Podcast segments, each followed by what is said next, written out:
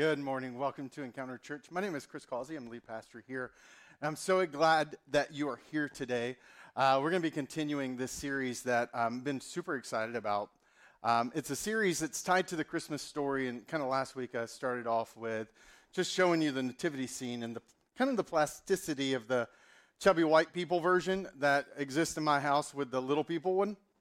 And that um, hopefully you left last week with the sense that like there is more to the Christmas story than just chubby little white figurines that actually have nothing to do or looks nothing like the actual first Christmas story. That the first Christmas story was so powerful and has a lot to say about our story and how it intersects. That it really is this good news, this good tidings of comfort and joy that changes where you are and where I am.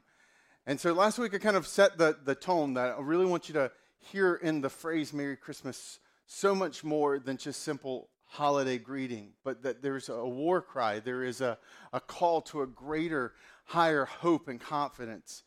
And that what I want to do today, over the next two weeks, actually, it's kind of a part A and a part B, is look at the Christmas story. And today I'm going to do it a little bit indirectly. You'll see next week why this is coming from the Christmas story.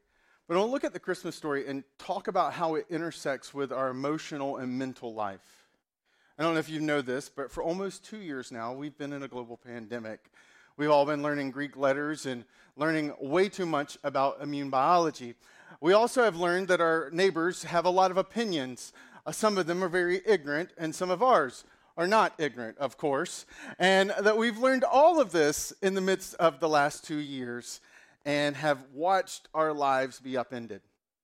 And in the course of that, we've had to confront one of the hardest people we have to live with.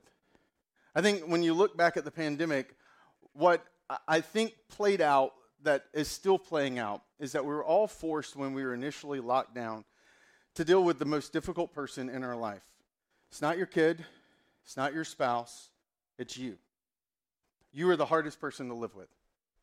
Especially when a lot of the things that trigger, that keep you distracted, that the, my proof text for why most of us were so ready to be distracted from our, ourselves is things like Tiger King became a thing that people watched.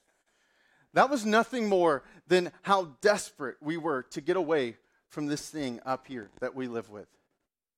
That most of us had constructed lives that allowed us to ignore our thoughts, ignore our mental, emotional state, because our schedules and our streaming services kept us busy enough, kept us distracted enough that we didn't have to linger and sit in some of the stuff that stewed inside of our minds.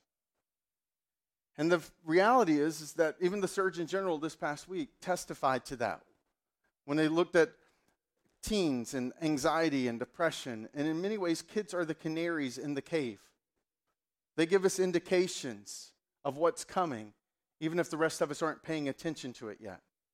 And the fact that this pandemic has produced anxiety and depression and un, kind of observed levels in teenagers, I think is a warning sign for us that maybe we're dealing with something that, if we leave unresolved, is not going to leave us alone. And so, to kind of take you on this journey over the next two weeks, I want to get very practical. Um, but before I jump into the practicality of next week, I want to really jump into the paradigm of this week. Because what we'll find next week in the Christmas story is some very set practices that actually fostered emotional and mental health that was healthy. But you have to recognize that was an operating system underneath those practices we'll look at next week. And it's those operating system that I want to look at today, this paradigm, this rhythm that you and I can incorporate into our lives intentionally that can change our lives. And here's how I know. Um, even if you don't believe any of the stuff I'm about to teach you this morning, I know it can change your life. The reason I know that is because of a research project done by the University of Connecticut, an anthropologist there who observed this very fascinating trend that was playing out in the second intifin, uh, intifin, oh my goodness, I can't say the word right now. Uh, the second intifada, that is not the right way to say it, but my mind is blanking. So let me tell you what it is, and then the word will come to me like tonight at 3 a.m. And I'm going to sit up in bed and I'm going to scream the word out. My wife's going to have a heart attack, and I'll be like, that's how I was supposed to say it because I've said it 17 times this week. Um, anyways, from roughly 2000 and 2004 5, uh, the Palestinian Israeli conflict entered into a, a, kind of a new level. Um, it was the most devastating life wise, death wise, injury wise, because there was an introduction of suicide bombers. So the Israeli Palestinian conflict that went from 2000 2004 is called that second word that I can't say right now. and um, the thing that was interesting about that was the death rates, because of the suicide bombers, jumped drastically. About 4,000 people lost their lives. Um, some of them were kids, just foreigners. People just happened to be in public places where the suicide bombers would target. And there was a group of women in a city in um, Israel who adopted this practice that this anthropologist noticed. He, uh, they had this practice of daily reciting the Psalms. Now, you need to know these women uh, were secular Jews. They didn't believe in the Jewish faith, they didn't have a belief in God or any concept of God, but they recited regularly the Psalms. And what they found was in the aftermath of studying that, this group of women who had this regular practice, uh, their anxiety levels were drastically different than the other women in the community. That these women were more comfortable going out shopping and riding buses and being in crowds. And the reason that was so significant was because suicide bombers were the primary means of kind of battle in this second kind of period of Israeli Palestinian conflict. And that what he noticed, he couldn't actually quantify why, but I think the reason that these women had such a different response to what was playing out around them was that they were intuitively picking up on a pattern that was present in the Psalms. That was part of the operating system that we'll see next week was at work in the Christmas story, but that can work in your life this week. And to teach you that, I want to actually kind of make it a little bit more intentional. I want to tease out the pattern that's present in a lot of the Psalms that you have to realize before we jump into it Psalms were just an ancient Jewish form of songs in the modern age. Uh, the biggest songwriter, psalm writer in Jewish history was a guy named David.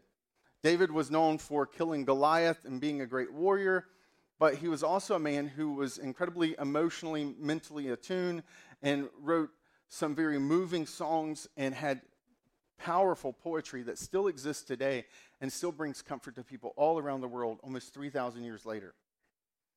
And David had a rhythm when he wrote, a rhythm that allowed him to cover all types of emotional experiences. If you read through the Psalms, they cover the full gamut of the human experience.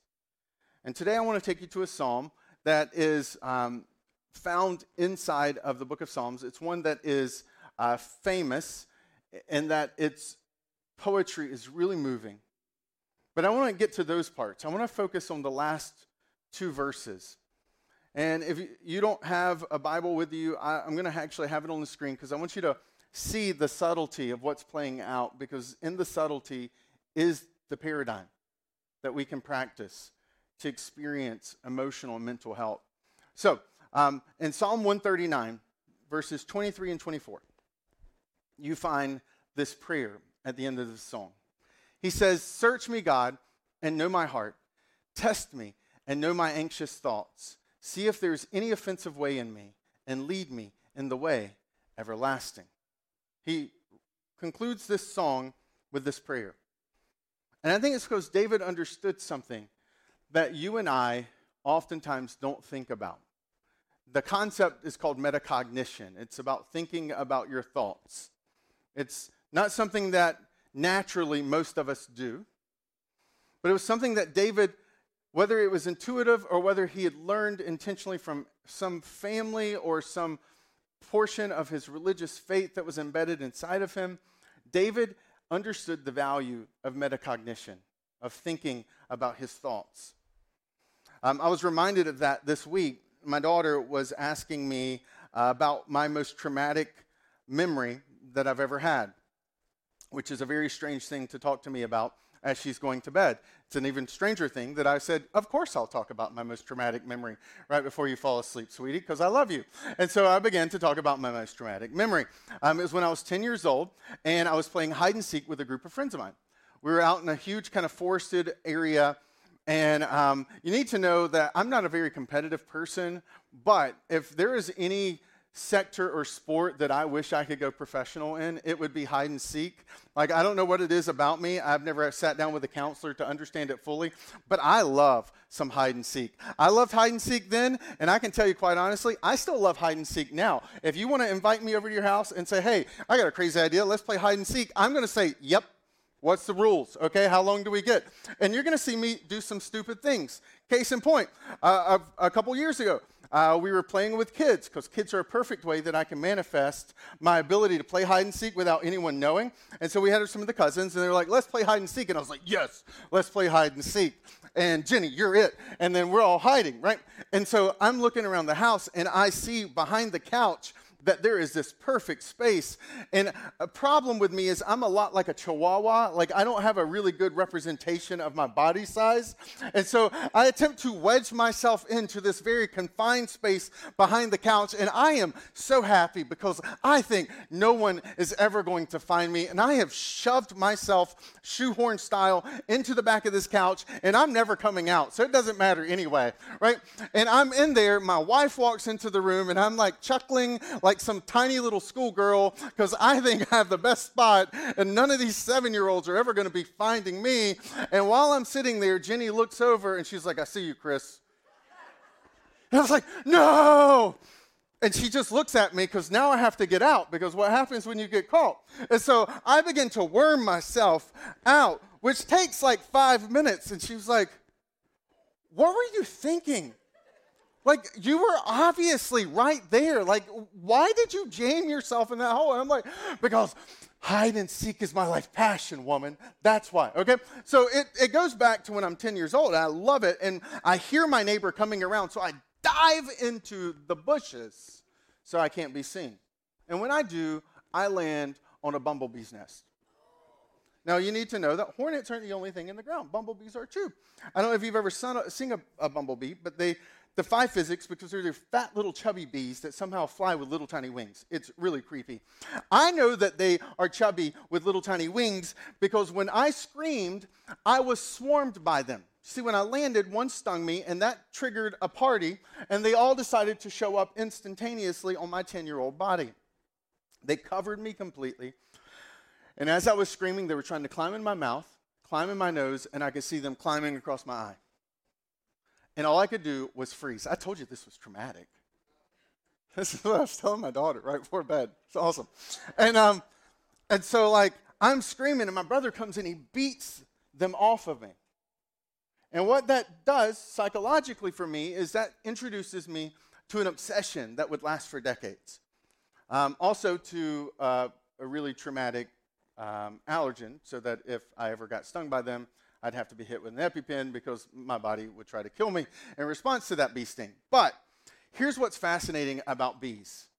I don't know if you've ever, remember, I'm, i was obsessed with them for decades. I've finally worked through my fear, so now I can actually stand around a bunch of bees. But at some point, I would push my children out of the way. I would sacrifice them to get away from bees. That's how, like on my honeymoon, I've said this before. On my honeymoon, walking into the cabin, a bee flew. I pushed my wife into the bushes and I ran into the house. Like, I'm not joking. It was traumatic.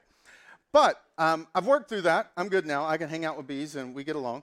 But here's one of the cool things about bee stingers is this is a hypodermic needle under an electron microscope. This is a bee stinger under an electron microscope. I mean, it's serrated. You, it's made to go in and stick and rip and tear. Like this thing is terrifying. And I think that David understood that our negative thoughts are a lot like a bee stinger. That they can get into us and they can hook. In any attempt to move, they go deeper and deeper and deeper, and they can live underneath the surface because they've gone so deep that we don't even think about them anymore. We don't even process through the memories that formed and forged us. And David, in his wisdom, understood that we have to think about our thoughts And so at the end of this beautiful song, he says to God, right, God, help me, search me, know my heart, test me, and know my anxious thoughts. The word test there is an interesting word because it literally means it's, it's a call out from how you would purify metals, which was through turning up the heat and cooking them, and it would draw out the impurities that you didn't even know were there. He was saying to God, God, I know that there are things inside of my thoughts underneath the surface that have gotten stuck and barbed in like that bee stinger that I'm not even aware is there. Turn up the heat, make me aware that it is there. And he says, My anxious thoughts. It's uh, this, the disquieting stuff, the things that like you can't seem to get rid of. They become the background noise. But see, the problem with human beings is that if you've ever lived beside a road or a train track or in a city or had a noise machine on in a room with a small child, you know that the human brain can literally tune out things that are constant and always there. And you don't even know the sound is there until you turn it off or someone else turns it off. And David's saying, God, purify, draw out those things that I have accepted that I'm not even aware of. And the first thing that David does in this rhythm is, is he's intentionally looking in to his thought life, which is something that most of us filled the waves and the wake of the disquieted thoughts, but we never actually stop to look at them and to notice what they are. And the first part of that rhythm that David embodied, the first thing that was present in the Psalms is there was this intentional looking in to the mental and the emotional thought processes that were going on underneath the surface. He was aware that they were there.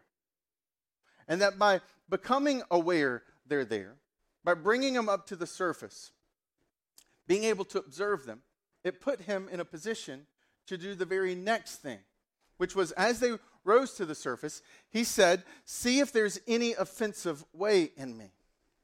Now, this word offensive way is fascinating because it's not offensive in the way that uh, you would think is like, oh, that you know smell is offensive. This had a, a moral component to it. What he's really saying is, see if there are any lies in me, any sins within me, things that do not line up with who God is and what God says that I have believed.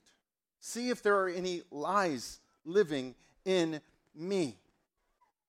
What David understood was that lies like that bee stinger can get barbed in deep and we forget they're even there and we just live with the despair that they cause. Now, what's fascinating, the reason I love the Bible, I didn't become a Christian until college, and so I had a lot of skepticism about faith about the Christian faith specifically, especially about a book written thousands of years ago that somehow has some type of relevance or importance for everyday life. I read Shakespeare, and I can tell you when I couldn't even understand Shakespeare, and it's only 500 years old. So the idea for me, especially as someone who was um, being trained as a scientist, that a book written 3,000 years ago could actually have any significance in my life um, was just absurd to me. And one of the things that happened after I became a Christian was I began to stand in awe of the Bible. I read a lot. Um, reading is how I refresh my mind. Um, it's one of those things that recharges me in the way that you have things that recharge you. And one of the things that um, I notice frequently is how oftentimes what is new and breakthrough and like earth shattering, or I listen to people whether it's an HBS article or whether it's some study coming out of some prestigious university in sociology or psychology or fill in the blank ology, and they'll have like, we've just discovered this thing. And people are like, oh my goodness, can you believe they just discovered this thing? And then I'm like, I read that thing in my Bible last week. That thing is not new. That's an old thing that the Bible talked about 3,000 years ago. Case in point, what David understands is that one of the, the roots that produces the fruit of unhealthy thinking is lies. And in 1976, Aaron Beckett, Aaron Beck um, created what was called the cognitive negative triad. And he basically was able to distill the same pattern that underneath the fruit of unhealthy mental and emotional life was a set of three different lies that often were either working together or were present um, in, in one form or another. And he essentially said the three lies that are underneath the surface are is a lie about you, that I'm worthless, I hate myself, that I'm less valuable. You hear this lie even manifest in the mouths of little kids when they say things like, I'm just stupid, or I'm worthless, or a three or four year old saying I'm a bad kid. Right? That this lie about you. Then there's a lie about your world. That's the second one of the negative triads that he discovered. And it's this idea that the world doesn't care about me. And the world can represent your family, the world can represent your coworkers, the world can represent some significant other in a relationship if you've ever walked through a divorce or a horrible breakup, right? Like it's a lie that comes from your world, that's about your world. I'm, I do not matter. No one wants to be my friend. No one cares about me. Sometimes those laws, those lies are, are explicitly said to you, and sometimes those lies implicitly creep in. Maybe you're a middle school kid or you're a fifth grader and, and you just don't feel like you fit in and you can't seem to find a friend. And one of the lies that you can pull from that is that, well, nobody cares about me. Nobody wants to be my friend. So this is how it works. It can be implicit. No one ever had to teach you. You just kind of absorbed it and adopted it. And then the third lie is a lie about your future. And it's that things will never get better. Things are never going to change. Uh, this past week, I lost a former student to suicide, and this was the lie underneath the surface. It's just the sense that things are never going to get better. I'm always going to live in this dark place, in this sad place. And this lie creeps in, and it can be about our job, it can be about our marriage, it can be about our relationships, it can be about our finances. But I would argue, without ever sitting down to hear most of the lies you believe, that what Aaron Beck discerned is 100% accurate and true about you and me. That at the root of the negative thoughts that are present in your life and in my life, they're rooted in one of three areas. It's either a lie about you, a lie about your world, or a lie about your future. But this was something that David understood because he wrote Psalm 139, not in 1976 after Aaron Beck discovered the cognitive triad. He wrote Psalm 139 about 3,000 years ago with an awareness that there are lies that are present. Now, what's been done that's really helpful since 1976 is others have built on this concept of the cognitive triad, the negative triad, and, and now there are about 15 different labels that exist of different negative thought patterns that come out of this. There are about 15 different patterns or permutations, computations of these three lies. And I want to send them to you this week. Um, I don't have time in this message to walk through all 15, but I would argue that if you sit down with them this week and you look at those 15, you can probably identify one or two or maybe even three of the lies that you oftentimes fall into the trap of believing. And it's in one of these 15, or maybe four or five of these 15, that most of your struggles are there. And if you can just start to become aware of, not just looking in and noticing them, you're looking out for the lies, right? So David's like, God, help me to look in, to see my thoughts, to become aware of what's in there, but then help me to look out for the lies that are in there, that are working against me, that are the, the hooks and the traps and the nets that hold me back in my life. And that I want to make sure you get that. And we've had so many people who've come to Encounter Church over this last year. Last week, one of the things that's even been fascinating is we actually have more people online every single week watching this church on Sundays than we have sitting in this room right now because of the pandemic. And so we've seen about 50 first time people walk through the doors um, and just in person, and we've seen more than that online. And I recognize that we don't have most of your emails. And so I'm going to send this thing out, and I want to make sure you get it. And so um, we've created this website, encounterchurch.com forward slash email. And if you if you don't get weekly emails from us, um, then I want I want you to go here because we send them out. And and if you do get emails already, then I still want you to go here because we actually have a new system that we're working on that we'll be rolling out that has um, some some nuances to it and some specialties that we're really excited about that is going to allow us to even better communicate. But in order to roll out that new system, we actually need you to do something internally for us. And so you go to that email, go to encounterchurch.com forward slash email. It'll take about 30 seconds. Fill out what you're interested in. Um, then this week, around Wednesday, Thursday, you'll actually get all 15 of the predominant lies that most of us struggle with. And I think it will be incredibly helpful for you. All right? But I want you to notice that he doesn't just say, God, point out the lies. He then moves and he says, and lead me in the way everlasting, which is an interesting way to end his prayer. He's like, God, I know there are so many lies there. Help me to follow the truth. Now, I haven't given you any of the rest of Psalm 139, but I think this is what's really fascinating to me. David, who is the most prolific writer of songs and psalms in the Old Testament, who writes words that literally, under the Spirit of God guiding him, are words of truth that we still read and reflect on almost 3,000 years later, is asking God to help him spot the lies and believe the truth. Now, here's crazy. Right before he writes this, he says, I praise you because I am fearfully. Verse 14, 15, all right? I praise you because I'm fearfully and wonderfully made. Your works are wonderful. I know that full well. My frame was not hidden from you when I was made in the secret place, when I was woven together in the depths of the earth. Your eyes saw my unformed body. All the days ordained for me were written in your book before one of them came to be. How precious to me are your thoughts, God. How vast is the sum of them. Were I to count them, they would outnumber the grains of sand. When I awake, I am still with you. Aaron Beck's cognitive triad. All three of those lies. In these two, like four verses, David explicitly speaks a truth that dissects and disarms all three of those lies. The lie about you, I'm fearfully and wonderfully made.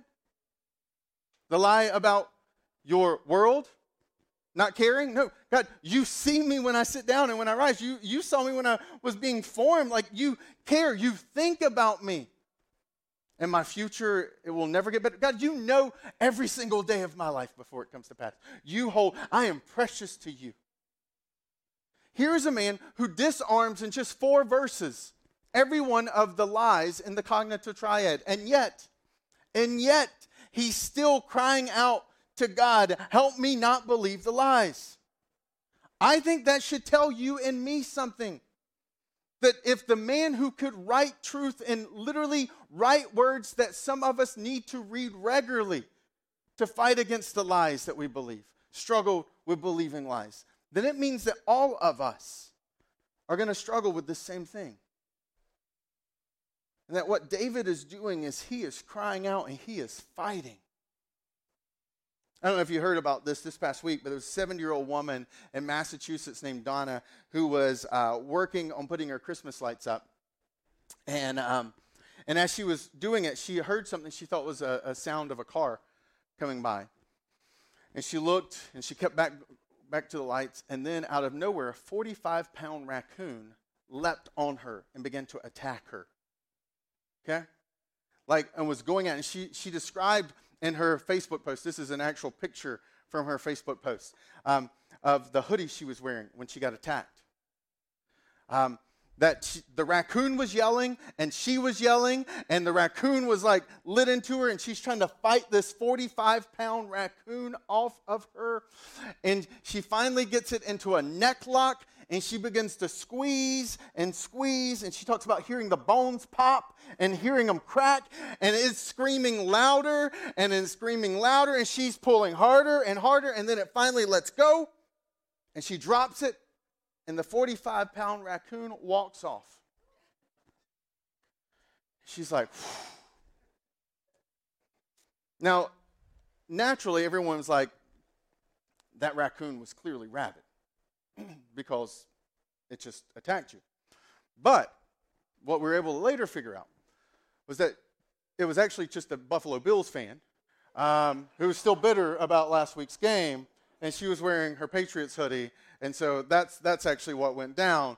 But the point of that is avoid Buffalo Bill raccoon fans. But specifically, the bigger point is I think what this woman does when she gets attacked by that raccoon, I would have wept myself. Right? But she like, well, I'm gonna get this thing in a neck lock, and she locks a 70-year-old woman, puts the thing in a neck lock. Look at the holes, the teeth marks in this thing. And she is fighting for her life and like going all Jack Bauer on that raccoon. Straight up like, I will snap your neck, and you walk off. And I think she had the tenacity that David is crying out to God with, that you and I have to cry out to God with to say, God, help me fight for truth because it is so easy to believe the lies. And if David could struggle with that, then you and I are going to struggle too. And that what we need to do as our operating system is to look in and to look out for the lies. And what David, the reason David could look in, become aware, and never despair about the constant struggle with the lies is that David, in the midst of this broader sweep of this psalm, ultimately rooted his life in looking up. That David understood that there is good news for those who struggle, that there is a God who is for them and with them. And David writes this 3,000 years ago without any of the awareness of ultimately what we will know today. As we celebrate Christmas, we know that God is with us and for us because hope was here. That hope is here. That is the central message of the Christian story is that God stepped into our story so it didn't have to stay the same story. That truth arrived so that we could be set free from the power of lies. That the beauty of the Christmas story is that God is with us, for us, and that the truth walks in a way and that light has shined in the darkness, and the darkness could not overcome it. That's what we celebrate every single Christmas. And by looking in and looking out, but that very essential foundational last step of always looking up and allowing truth to keep us grounded, to keep us focused, to be that compass that's always pointing us north, even when it's dark. To realize, like my daughter and I were talking about yesterday, driving around and it was raining. She was like, Daddy, above the clouds, is the sun shining bright right now? I was like, Yep, sweetie, it's actually my favorite thing about flying on rainy days is the moment when the rain disappears and you break above the clouds and you realize the sun is shining bright and the sky is blue.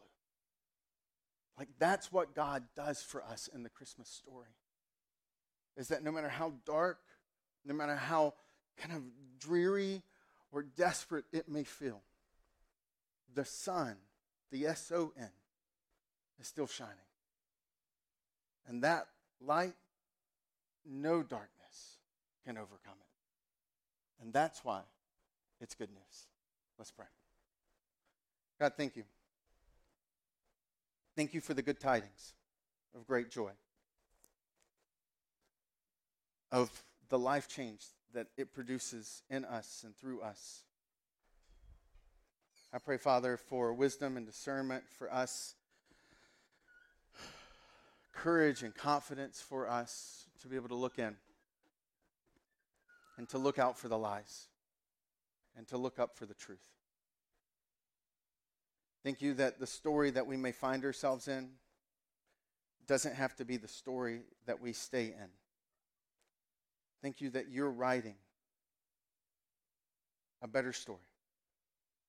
And help us to stand in faith and in trust, believing that, and confident in that. And it's in your name, Jesus, that I pray. Amen. I want to say thank you. I, I, I love